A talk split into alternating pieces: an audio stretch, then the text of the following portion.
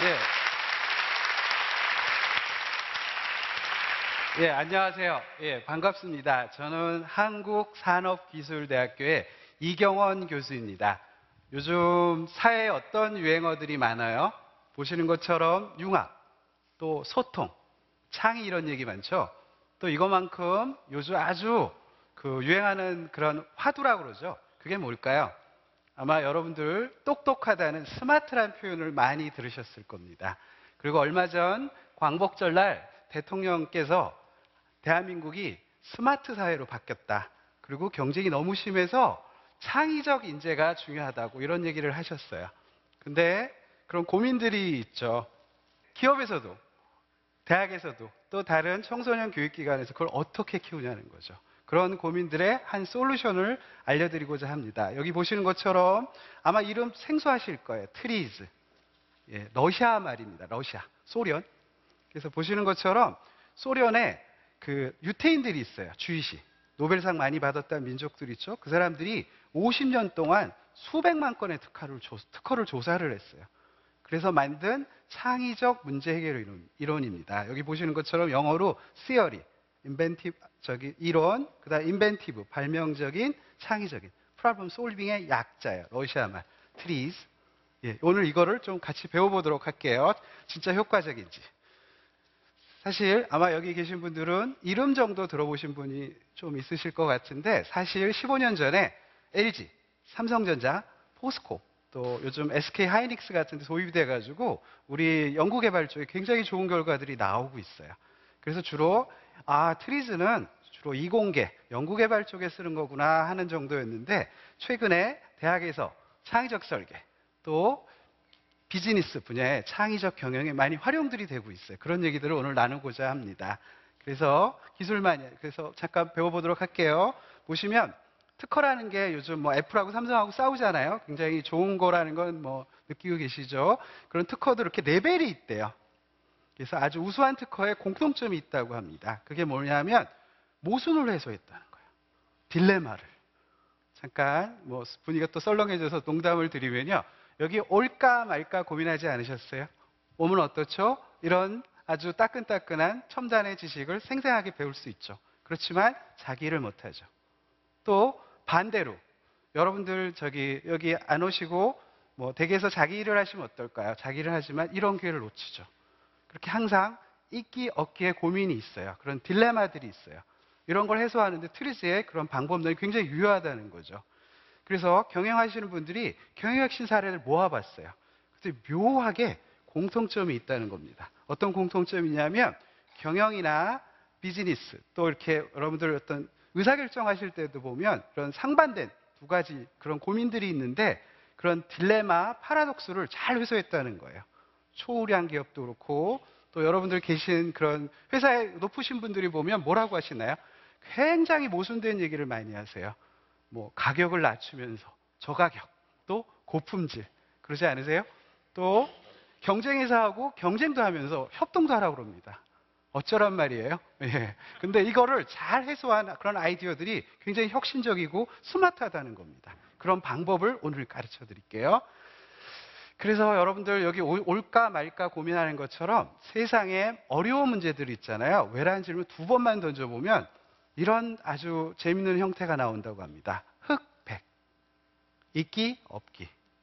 예, 그래서 근데 많은 경우 어떻게 하면 하나만 이렇게 선택을 한다든지 또는 중간에서 이렇게 적당히 회색이 된대요. 타협을 하고 뭐 하죠. 근데 그런 것도 물론 필요합니다. 더 좋은 건 뭘까요? 흑백을 아주 상반된 두 가지 목적을 다 만족하면 좋잖아요. 소위 두 마리 토끼를 잡는 그런 방법이 있다는 겁니다. 우수한 특허도 그렇고 경영신 사례도 그렇고. 여러분 의사결정을 할 때도. 그거를 오늘 남은 10분 동안에 배워보도록 할게요. 어떻게? 이렇게입니다. 흑백을 시간적으로 나눠서 이렇게 각각 만족시켜 주는 거예요. 어떤 때는 흑, 어떤 때는 백. 예, 저기 사실은 제 학교에 우연히 저희 1학년 학생이 왔어요. 남학생이. 제가 물어볼게요. 여친이랑 같이 왔잖아요. 여친이 항상 이쁘고 깜찍하세요? 귀찮고 끔찍한 경우 없으세요? 돈도 많이 들고. 예, 있죠. 그래서 여친은 애물단지. 예, 있기 없기라는 겁니다. 여친 왜 사귀세요? 외롭지 않으려면 여친이 있어야 돼요. 근데 있으면 귀찮아요. 그래서 귀찮지 않으려면 여친이 없어야 돼요. 예. 어떻게 해결하시겠습니까? 이거 한번 적용해 보실게요. 그때그때 달라요. 여친이 이쁘고 깜찍할 때는 더 있게 하고요. 저기 없으면 좀 귀찮고 좀 없으면 좋게 한번 이렇게 해보세요. 아마 두 사람이 훨씬 더 화목해질 거예요. 이제 그런 것들이 많다는 거예요. 그때 그때 달라요. 있기, 없기. 됐죠? 조금만 더 이제 배워봅시다. 우리 교차로가 있어요. 동서남북 차가 교차로하고 갈등이 일으키고 충돌이 일어납니다. 모순이 일어나고. 여기 지금 배운 여친, 있기, 없기. 시간적으로 불리한, 예, 그때 그때 달라요를 적용하면 어떤 아이디어가 유추가 되세요? 아하, 신호등. 좋은 아이디어죠. 예, 그래서 이런 것들이 있다는 겁니다. 요거 하나만 배울게요. 다시 한번 어려운 문제, 고민이 있으면 문제를 이렇게 외란 질문을 두 번을 해가지고 분석을 하는 거예요. 흑백. 예를 들게요. 여러분들 많이 보신 사이트죠. 이런 인터넷 포털 사이트에 고민이 뭘까요? 다 수익 모델이 고민이에요. 요즘 뜨는 카카오톡도 고민이 뭐죠? 수익 모델, 돈이 문제라는 거죠. 그래서 이런 인터넷 포털 사이트에서는 어떻게 하죠? 배너 광고를 어떻게 하면 하나라도 더 유치하려고 해요. 유치하면 뭐가 좋나요? 예, 돈을 벌지만 어떤 문제가 있을까요? 서버에 부담되죠. 예. 또 인터넷 뜨는 속도도 늦고 여러 가지 문제가 있어요. 그래서 고객 만족을 높이고 서버에 부담을 줄이려면 어떻게 되나요? 그런 목적을 여기 보시는 것처럼 달성하려면 어떻게 해야 되죠? 배너원가 오히려 없으면 좋죠. 아예 없으면 좋잖아요. 근데 없으면 문제가 뭘까요? 예, 적자죠. 예, 지금 카카오톡 공짜니까 예, 회원은 많이 늘어났지만 지금 적자죠. 어떻게 할까? 이런 고민들 있지 않으세요? 또 아까 여친 문제로 다시 가면 외롭지 않으려면 여친이 있어야 돼요. 여친이 있으면 예, 귀찮아요. 때로 예. 이런 항상 고민이 있어요. 이렇게 모델링이 됩니다. 그런 다음에 어떻게 할까요? 일부러 뒤집게 합니다. 어떻게? 수익을 내려면 거꾸로 적자를 안 내려면 수익을 돈을 벌려면 배너공가 오히려 많아야 된다는 거죠. 이렇게 조금 딜레마가 있는 어려운 문제들을 정해 보면 흑백 있기 없기가 됩니다. 배너 광고는 많기도 하고 적기도 하고 동의하세요? 고객 만족을 위해서는 배너 광고가 많고 수익 확보를 위해서는 배너 광고가 없고 배웠습니다. 시간에 한 분리해 볼게요. 고객 만족을 시킬 때는 광고가 서버에 부담 없을 때는 배너 광고가 없고 또 돈을 벌 때는 배너 광고가 있는 그런 데가 어디 있을까요? 그게 그 유명한 구글이에요. 구글. 구글 보시면 구글 왼쪽 화면 보시면요. 구글 첫 화면을 보면 광고가 하나도 없습니다. 구글은 도대체 어떻게 돈을 벌까요? 예, 구글 지도 서비스 해가지고요. 예, 아니면 서, 투자를 많이 받아서요? 예, 아니죠. 근데 구글에다 여러분 만약에 디지털 카메라, 디카라고 한번 쳐면 어떤 일이 생길까요? 구글이 가장 그런 정보 지식을 제일 빨리 잘 찾아줍니다. 그러면서 뭐가 붙죠? 여기 보시는 것처럼 스폰서 링크라는 이름으로 광고가 붙어요. 맞춤 광고가 붙어요. 그러다 보니까 고객 만족도가 올라갑니다. 이거 디카를 친 고객은 이걸 보고 뭐라고 생각을 하나요? 아, 오히려 광고도 정보로 생각하는 거예요. 오히려 만족도가 더 올라갑니다. 동의하세요? 또 이제 다른 입장에서 보면요. 광고주 입장에서는 어떨까요? 배너 광고를 주는 광고주 입장에서는 뭐죠? 어떠세요? 아, 광고 적중률이 높아요. 왜? 디카를 친 사람이 디카 광고를 보고 있으니까. 광고 적중률이 높다 보니까 광고비를 더 많이 줘요. 그래서 사실 구글이 이런 포털 사이트 중에서 광고 단가가 제일 세요. 그러다 보니까 구글이 돈을 제일 많이 벌죠. 정리할게요. 고객은 만족합니다. 그렇죠? 빨리빨리 뜨고 광고까지 붙여주고 또 광고 주는 사람은 또 아, 돈도, 돈은 조금 더 주지만 더 잘 팔리니까 더 좋은 거고요. 그건 구글 입장에서 보면 뭐죠? 서버의 부담도 적죠. 초기 화면에 광고가 없으니까. 그리고 고객 만족도도 올라가고 그 다음에 광고비도 더 줘요. 그야말로 승승승 윈윈의 결과를 볼 수 있는 거죠. 얘가 무슨 짓을 했죠? 사실 야후보다 늦게 나왔잖아요. 근데 어떻게 했나요? 첫 화면에는 광고가 없다가 광고가 맞춤 광고로 있다가 이런 걸 시간적으로 공간적으로 분리해서 만족을 시켜주는 거예요. 그래서 이걸 배우고 가시면 됩니다. 근데 또 다른 고민이 있어요. 여러분들 우리 중국집에 가면 영원한 고민이 뭡니까? 짜장을 먹을까? 짬뽕을 먹을까? 특히 한번 혼자 가보세요. 진짜 고민스럽습니다. 제가. 근데 이거는 동시에 일어나잖아요. 그런 경우는 또 다른 방법이 있어요. 그건 뭐나, 뭐냐 하면 공간적으로 나누는 거예요. 그게 뭘까요? 예, 짬짜면. 여러분 잘 아시는 제가 10년 전에 실제로 김해공항 그, 그래서 중국집을 간 적이 있는데, 아, 제가 짜장면에 달콤한 국수의 맛, 또 짬뽕 국물 맛, 예, 그걸 다 즐기고 싶었는데, 돈도 돈이지만 이제 배가 불러서 두고를 못 시키겠더라고요. 마침 10년 전에 봤더니 여기 보시는 것처럼 짬짜면이 있는데 그게 무려 7천 원을 하더라고요. 각각은 5천 원인데. 근데 저는 굉장히 더 만족했어요. 근데 아마 중국집 주인도 돈을 더 많이 벌었을 거예요. 이런 게 아주 혁신적이고 스마트하다는 거죠. 여기 뭐가 적용됐나요? 공간의 한 분리. 예, 여러분 어렵지 않아요. 예, 트리즈 어렵지 않아요. 시간 분리, 공간 분리 이렇게 하시면 됩니다. 그래서 여러분들이 어려운 질문이 있으면 다시 공간 분리 한 번만 조금만 더 배울게요. 예. 아까 똑같은 문제예요. 교차로 동서남북 뭐 갈등이 생기고 의사결정하는데 아주 힘들어요. 이거 공간의 분리를 적용하면 어떤 아이디어가 도출이 자연스럽게 되세요? 예, 지하도, 고가도 그렇다는 거죠. 이런 사례들이 기계적인 것만이 아니고 생활 속에도 많다는 겁니다. 그래서 이제, 정리할 시간이 벌써 되고 있는데요. 여러분들 어려운 문제, 쉬운 문제는 사실 경험 직관으로 풀 수 있으세요.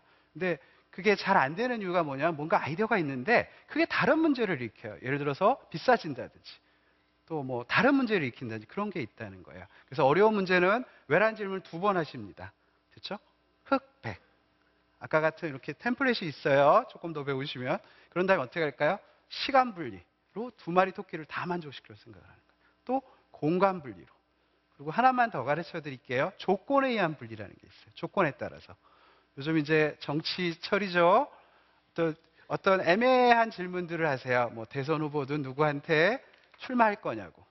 근데 얘기하자니 그렇고 안 하자니 그렇고. 그런 애매한 상황 어떻게 정치가들이 피해 나갈까요? 앞에 조건을 걸어요. if. 누가 출마하면 나는 출마 안 하고. 또 뭐 누가 출마하면 뭐 하고. 뭐 이런 식으로 해서 앞에 조건을 거세요. 그래서 여러분도 예. 그래서 우리 저기 우리 제 제자도 뭐 그렇게 아마 활용하시면 좋을 것 같아요. 정리를 할게요. 어려운 문제 있으면 바로 경험 직관으로 바로 해결하려고 하지 말고요. 왜라는 질문 두 번 합니다. 문제의 원인을 찾는 게 되게 중요해요. 그렇죠?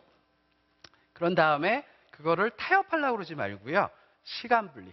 그때 그때 달라요. 어렵지 않죠? 두 번째, 짬짜면 공간 분리. 어디는 흑, 어디는 백. 예, 그 다음에 조건, 조건을 걸어오래요. if. 예, 또 여러분들 보시면 애정란 같은 거 많이 보지 않으세요? 애정란. 혹시 여기 이제 어- 어른들 보면 가서 성 저기 그 추, 저기 축의금을 결혼식에 가서 뭐 3만 원을 낼까 5만 원을 낼까 그런 고민하시잖아요. 어떻게 하세요? 예, 대충 뭐 하세요. 예, 예, 시간 분리를 하셔가지고 이런 얘기 나오죠. 우리 개그 콘서트 애정란 보니까 성수기 때는 3만 원, 비수기 때는 5만 원 이런 거 재밌게 보셨잖아요. 예, 그런 식으로 해서 생활 속에도 많이 쓸 수가 있습니다. 그래서 오늘 이제 트리즈라는 거를 쉽게 소개해 드리는데 트리즈가 이거 외에도 문제 해결 방법이 굉장히 여러 가지가 많아요. 그래서 여기서 아 이게 가능성이 있다 그러시면 트리즈 책이 한 70권 나와 있습니다. 그래서 요즘 지식을 얻기 어렵지 않아요. 이- 한번 스마- 스마트폰으로 검색해 보세요. 뭐 교육도 많고. 근데 이걸 가지고 여러분들이 잘 활용을 해야 되죠. 그래서 요즘 기업에서는 스마트 경영을 강조합니다. 근데 사실 스마트 경영 트리즈만 있다고 되는 건 아니에요. 트리즈는 여기서 보시는 것처럼 스푼에 해당됩니다. 마치 설탕을 빨리 그 물에다 녹이는 일을 하셔야 된다면 어떻게 하면 될까요? 예. 물의 온도를 높이는 것도 필요하고요. 컵도 필요하고 여러 가지가 있죠. 트리즈는 이런 생각의 도구예요. 뭔가 타협하지 않고 또 다른 분야의 지식을 활용한 그런 방법들이 있어요. 그래서 여러분 찬물에다가 설탕을 넣고도 이렇게 스푼으로 저으면 훨씬 더 잘 녹잖아요. 두 배, 세 배. 마찬가지라는 거죠. 그래서 여러분들이 마치 벽에다 못을 박을 때도 예, 짱돌로 박을 수도 있고 아니면 머리도 박을 수도 있죠. 그렇지만 망치라는 도구가 더 효과적이잖아요. 마찬가지로 이렇게 딜레마가 있고 할까 말까 이런 있기 없기의 고민이 있다면 트리즈를 쓰시면 여러분들이 이런 스마트 시대에 주인공이 되시고 좋은 아이디어를 내는데 도움이 많이 되실 것 같아요. 그래서 이 그림 많이 참조하시고요. 근데 트리즈는 또는 아이디어는요, just 아이디어예요. 새로운 거고 뭔가 여기다가 실행을 하셔야 돼요. 그래야지 그 구체적인 어떤 결과물이 나옵니다. 그게 뭐 서비스든 제품이든 뭐든 된다는 거죠. 그래서 우리 한국 분들이 아주 참 잘하잖아요. 빨리빨리. 한국 분들이 IQ가 높다고 생각하십니까? 예, 저는 그렇게 생각하지 않고요. JQ가 높은 것 같습니다. JQ가 뭘까요? 예, 잔머리 지수라는. 그래서 이렇게 남의 걸 우리가 빨리 가져다가 활용도를 잘하고 있어서 우리 올림픽 3위도 하고 뭐 여러 가지 그런 좋은 일들이 있는 것 같아요. 그래서 오늘 오신 분들이 이런 트리제 같은 하나의 그런 도구를 생각의 도구를 활용하셔서 이런 스마트 시대의 주인공이 되시길 바라겠습니다. 네, 고맙습니다.